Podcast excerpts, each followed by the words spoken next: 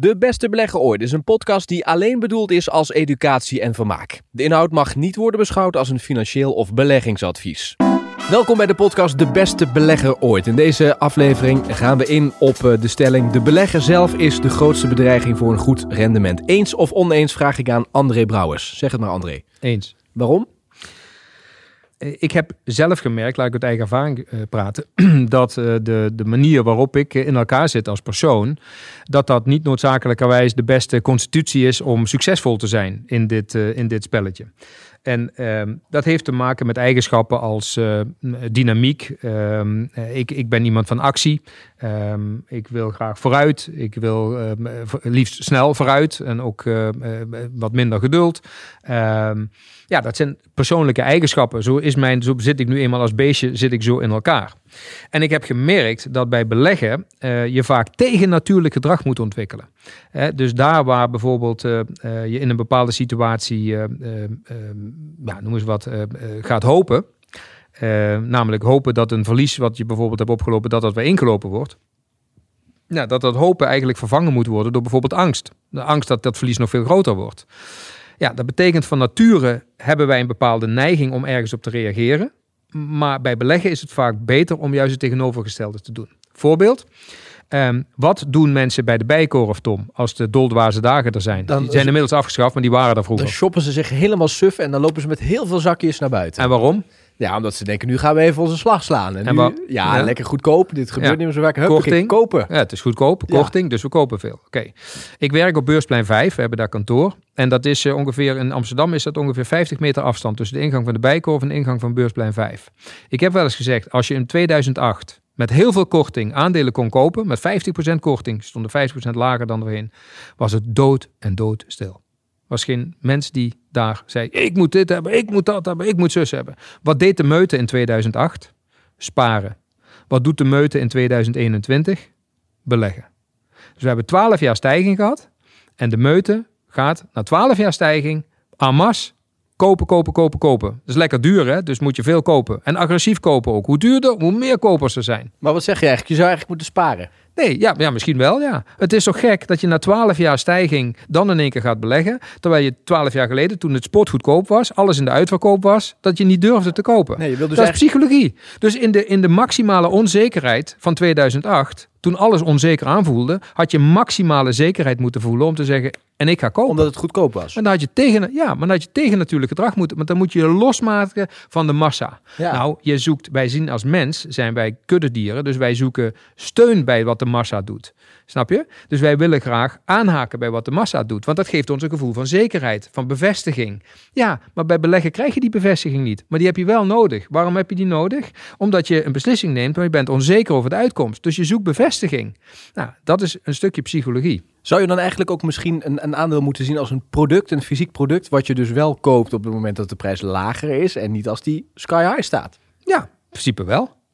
Ja, maar het zou toch logisch zijn als je zegt van nou luister, ik heb een goed bedrijf en het gaat nu even wat minder. Heineken is nou getroffen door de, door de, door de coronacrisis. Ja, is Heineken nou een slecht bedrijf? Nee, dat biertje dat is nog steeds even goed als een jaar geleden. Nou, en over vijf jaar is het waarschijnlijk nog net zo goed als dat het eh, tien jaar geleden was. Dus er is niks veranderd. Maar je krijgt nu wel in één keer 20, 30 procent korting op een aantal Heineken Omdat het nu minder gaat door omdat het nu minder gaat. Ja. Dus dan zou het logischer zijn, afhankelijk van ja, de, de horizon die je hebt. Hè, kijk, als jij zegt, ja, ik wil over drie maanden geld verdienen aan het aan Heineken, raad ik je aan om nog even te wachten. Maar als je zegt van, luister, ik wil over tien jaar eh, resultaat hebben op mijn aandeel Heineken, dan zou je moeten zeggen, nou, ze zijn nu 20, 30 procent Ja. goedkoper dan een jaar geleden. Dus dan, dan is het logischer om nu in een koopmodus te zitten, dan te zeggen, nou ja, het is onzeker en het is slecht en het gaat slecht en de koersdoelverlaging en analisten vinden het allemaal niks meer prut en nou, noem het maar op. Dat is Ja. gek, toch? Ja, eventjes nog terug, want je zegt sparen zou je, hè, dat, dat gebeurde dus in 2008 eh Amas, Mm. terwijl je zo Mm. zegt je zou moeten beleggen. Nu is het natuurlijk ook op de, de rente is wel heel laag, hè? dus je, eh, soms moet je zelfs als je een, een x aantal vermogen hebt, moet je ook zelfs bijbetalen. Zeker, er zijn nu weer andere. Dat klopt, maar het gaat mij erom dat het gedrag van de massa. Ja. De massa komt altijd te laat op het feestje, zeg ik altijd. Oké, dus je moet Ja. eigenlijk altijd kijken, iedereen gaat naar links, dan ga ik naar rechts. Ja, Je moet eigenlijk contrair kunnen zijn op de juiste momenten. Want pas op, het is niet een doel op zichzelf om contrair te zijn aan wat de massa doet. Want de massa is ook een krachtige, krachtige stroom. Hè? Dus als iedereen nu aan het beleggen is, moet je niet zeggen, oh, dan is het morgen afgelopen. Nee, je moet rekening houden met het feit dat we wel in de laatste fase van een stijging zitten als de massa ten tonele verschijnt. En wat is de massa? De massa is dat we nu, uh, dat ik nu lees, de vorige week toevallig een, een bericht lees, dat, dat dan uh, mensen die dus nu bij ING Bank, meen ik was het, aan het beleggen, of nu in één keer spaarders in één keer gaan beleggen bij de ING Bank. Was een bepaald percentage of zo. Dat, dan denk dat zijn voor mij headlines. Dan denk ik, oké, dat is een, dat registreer ik even Als buurvrouw ook aan het beleggen is, dan moet je zorgen nou ja, is letterlijk gebeurde dat in 2000 toen mijn buurvrouw op een gegeven moment tegen me, naar mij toe kwam en zei, oh, ik heb aandelen. Ik zeg, wat? ja, nee, ja, serieus, het ging letterlijk zo.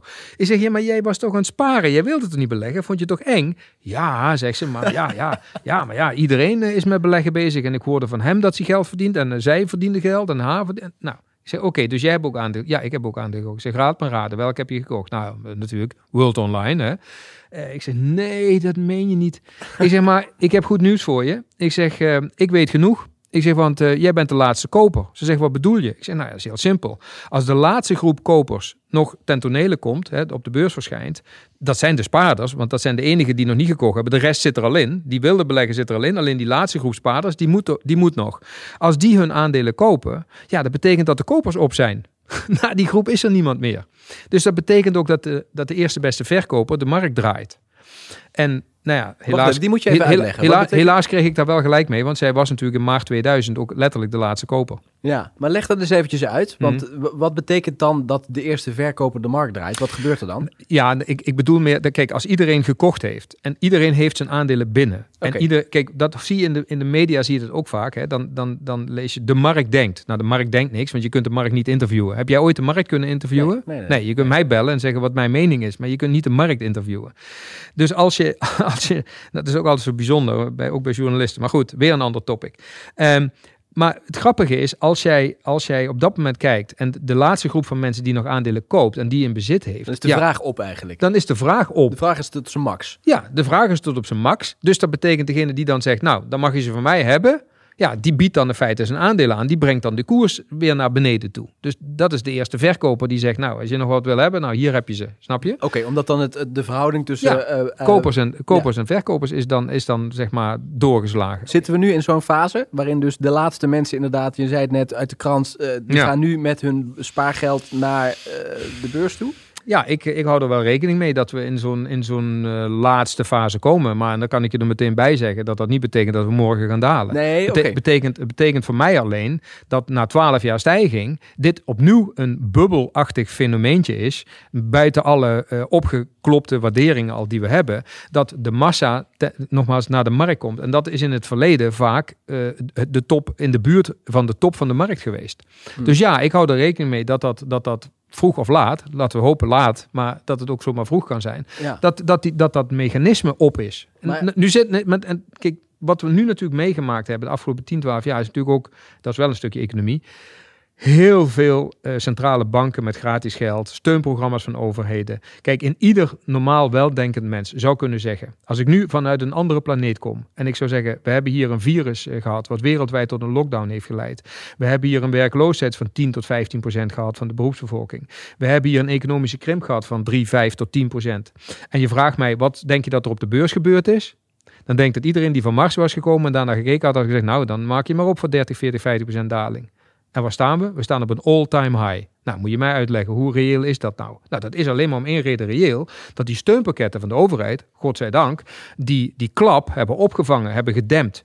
Maar die echte klap moet misschien nog komen, maar die klap is gedempt. En dat daarnaast het centrale bankenbeleid zodanig is geweest, die hebben de rente naar nul gebracht. Ja, dan, dan, dan is er geld gecreëerd. Dan is er ruimte om te besteden. Dan is het logisch dat beurskoersen gaan. Dan is het logisch dat appartementjes in Amsterdam krankzinnig hoge prijzen uh, uh, behalen. Ja, maar André, dan zeg ik zo meteen als, als we weer met z'n allen open gaan, ja. dan kan iedereen weer op volle kracht vooruit. Want dan kunnen ze weer produceren en dan gaan we nog hoger staan. Want, dan, want dan draait het weer als vanouds. Zeker, alleen daar wordt wel door een beurs op geanticipeerd. Dus wij staan nu op dergelijke hoge niveaus, omdat iedereen denkt dat de toekomst perfect zal zijn. De future is een done deal. Dus zo, zo, staan we op dit moment geprijsd. Alsof er niks meer fout zal gaan in de toekomst. Dat is natuurlijk heel gek. We hebben nu zoveel gezegd van, we komen hieruit. We hebben dadelijk een vaccin. Uh, we hebben de overheden die zullen dat stimuleren. Zit in de koers ingeprijsd. Dat zit ingeprijsd. En daarnaast is het natuurlijk ook zo dat er ook een enorm risico genomen is. Want de schulden in de wereld, daar kregen we ooit een kredietcrisis voor, dat is wel al twaalf jaar geleden, Tom.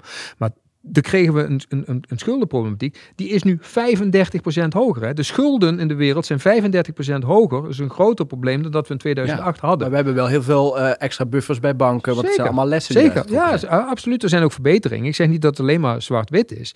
Um, maar ik probeer je alleen aan te geven dat we in een zeer onnatuurlijke omgeving nog steeds zitten. Hè, waarin dingen totaal uit, uit balans zijn geraakt. En ja, de, de, de overheden kunnen bijna niet meer terug. Als je één keer een steunpakket geeft, dan moet je door. Om iedereen door die cyclus heen te halen. Prachtig. Maar betekent dat dan dat er dadelijk geen schade zal zijn? Je kunt ook niet oneindig doorgaan met stimuleren. Er komt schade zo meteen.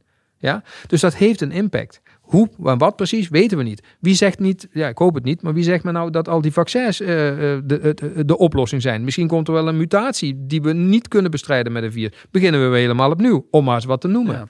Maar is het, hoe, waarom zou je niet uh, door kunnen gaan op deze voet? Waarom zou je de rente niet lekker op dit niveau kunnen houden? Ja, er zijn, er zijn economen die hebben, de, dat heet de Modern uh, Money Theory, MMT, daar moeten mensen maar eens over lezen. Ja, die, die pretenderen dat het helemaal niet erg is dat overheden schulden hebben en dat die daar oneindig, soort van oneindig mee door kunnen gaan. Want ja, je kunt het ook zelf weer opkopen. Enfin, dat is wat nu, wat nu gebeurt. De centrale bank, die koopt eigenlijk van het ministerie van Financiën de schulden op. Dus het ministerie van Financiën komt geld tekort. We geven meer uit dan dat we binnenkrijgen. Het ministerie van Financiën schrijft een lening uit. En we laten de centrale bank, in dit geval de ECB in, in, in Frankfurt, laten we dan die obligaties opkopen. Dus we hebben automatisch een koper. Nou, dat is vestzak, broekzak. Maar daarmee blijft dat probleem nog steeds wel bestaan van die schuld.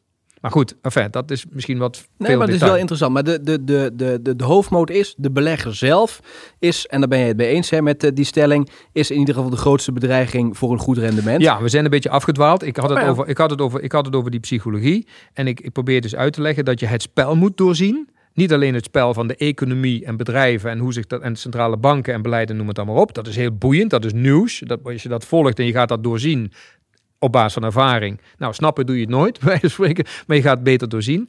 Dat is één part van, van beleggen. Maar van de andere kant is vooral hoe jij jezelf gedraagt in het speelveld van het massagedrag, wat de beurs is van mensen. En hoe jij jezelf eh, als persoonlijkheid gedraagt. Maar ik blijf het toch ingewikkeld vinden. Want je zou eigenlijk met deze theorie een boekje willen hebben waarin staat van als dit, dan dat. Ja. Maar dat kan niet. Nou, sterker nog, dat, was, dat is een goede dat je dat zegt. Dat, dat denken mensen ook. Kunt u mij dan, waar moet ik dan op letten? Alsof het een soort routekaart is van doe dit, doe dat, doe vastigheid. zo. Vastigheid, ja. En die is er nu niet. En dat maakt het dus ook... Die is er nooit. Nee, precies. En dat maakt het dus ook boeiend, interessant, afwisselend, uh, uitdagend. Maar ook heel erg lastig. Maar wat moet ik dan met deze uitspraak? Die belegger, dat ben ik misschien wel zelf, of dat zijn mijn andere beleggers, mhm. is de grootste bedreiging. Wat moet ik dan met die uitspraak? Nou, als je, je, moet dat, eh, je moet niet zeggen, ah ja André, dat snap ik. Nee, je moet echt begrijpen, Tom. Ja? En jij snapt het wel, maar je begrijpt het nog niet. Nee. Nee, nou, dan moet je misschien een andere uitzending uh, nog een keer op terugkomen. Of een keer echt een cursus komen volgen en ervaring op gaan doen. Ja, nee, niet, is een verkooppraatje. Nee, nee, Dat is geen, ja, nee, dat klinkt heel... Ja, nou goed, prima, dan lees je een boek en hoop dat het daarin uitgelegd wordt. Um, nee, maar ik, je wilt toch iets bereiken? Ik, ik, dat, dat is wel iets wat mij mega irriteert. Dat mensen dan denken van, ja, jezus man, je, je betaalt duizend euro's voor een golfuitrusting, je neemt les en dan bieden wij iets aan om inzicht. Ik, ik wil je echt helpen. Ik wil je oprecht helpen. Ja, ja. En ik denk dat ik dat tot op zekere hoogte ook kan. Hè? Door je inzicht te geven, door je, door je handvatten te geven, door je, door je te wijzen op dat proces. Dat duurt misschien, nou ja, weet ik veel, twee dagen. Dan heb ik je, dan heb ik je zover. Maar niet in tien minuten. Dat gaat me niet lukken. Nee, maar misschien is dit wel de eerste aanzet in ieder geval om erover door te denken. En, nee, maar, en ik snap ook dat dat mhm. eh, gegeven wat jij aangaf hè, in het begin van uh, ja. 2008 Hè, dat, waarom zou je toen niet kopen? Dat, dat begrijp ik heel goed. Nou ja, dat, dat, is al, dat is alleen al één ding. Dat het heel gek is dat wij hè, dus wel in de, in de reële economie dingen heel rationeel doen. Ja. Maar op de beurs precies tegenovergestelde doen. Maar ik, ik, ik, wilde naar het punt toe dat het heel uh, uh, logisch is dat als je terugkijkt op die periode, om het dan te verklaren. Maar als je ja. er middenin zit, en dat moet je als belegger toch doen, het gebeurt nu. Dan moet je dus eigenlijk een soort van afstand nemen tot die markt. En eens gaan nadenken, wat gebeurt hier nou eigenlijk? En ik kan me voorstellen dat dat heel lastig is. Ja, maar dat is ook moeilijk. Want als je in dat absoluut. Dus als je in dat proces is, is dat heel lastig. Maar we hebben hetzelfde gezien op de onroerend goedmarkt. Hè? Nu zijn mensen schre overschreeuwen ze elkaar, ze overbieden elkaar voor een pandje. Ja, tien jaar geleden kon je ze gewoon kopen met 30, 40 procent korting. Nou, dan denk ik, ja, dan moet je toch voor jezelf zeggen, als ik nu sta te overbieden en te overschreeuwen, dan is er toch een moment dat je moet beseffen van, hé, hey, lacht, is dit nu wel logisch wat ik aan het doen ben? Tuurlijk, je moet een huis hebben, je moet wonen, dat snap ik ook allemaal wel. Maar echte professionele, echte professionele onroerend goed mensen die zeggen, niet doen, alles is te duur. Ja? Ja. ja. die hebben die ervaring weer in het onroerend goed. Ik heb dat niet. Maar die hebben dat referentiekader. Nou, ik heb een referentiekader op beursplein 5 en omstreken. En dat is wat ik probeer te doen. Ik heb alleen gezien in het gedrag van mijzelf, hè, de meest stupide dingen gedaan. Maar ook daarnaast in het gedrag van andere beleggers die ik heb gecoacht, heb gezien, voorbij zien komen. Ja, hoe, de, hoe, hoe, hoe belangrijk die, die, die, dat, die psychologie van jezelf is. Voordat, als je dat doorziet, het spel doorzien en weet hoe je zelf acteert. En daar wil ik me op focussen als het gaat om, uh, om, om iemand iets te leren. Heb je vragen voor André? Laat het weten. Stuur een e-mail naar podcastapenstaatje beleggingsinstituut.nl. Dit was weer een aflevering van De Beste Belegger Ooit. Luister vooral ook naar de andere afleveringen. En laat weten wat je van deze aflevering vindt door je te abonneren of door een review achter te laten. André, dankjewel. Ja, graag gedaan. En tot de volgende keer. De Beste Belegger Ooit is een podcast die alleen bedoeld is als educatie en vermaak. De inhoud mag niet worden beschouwd als financieel of beleggingsadvies.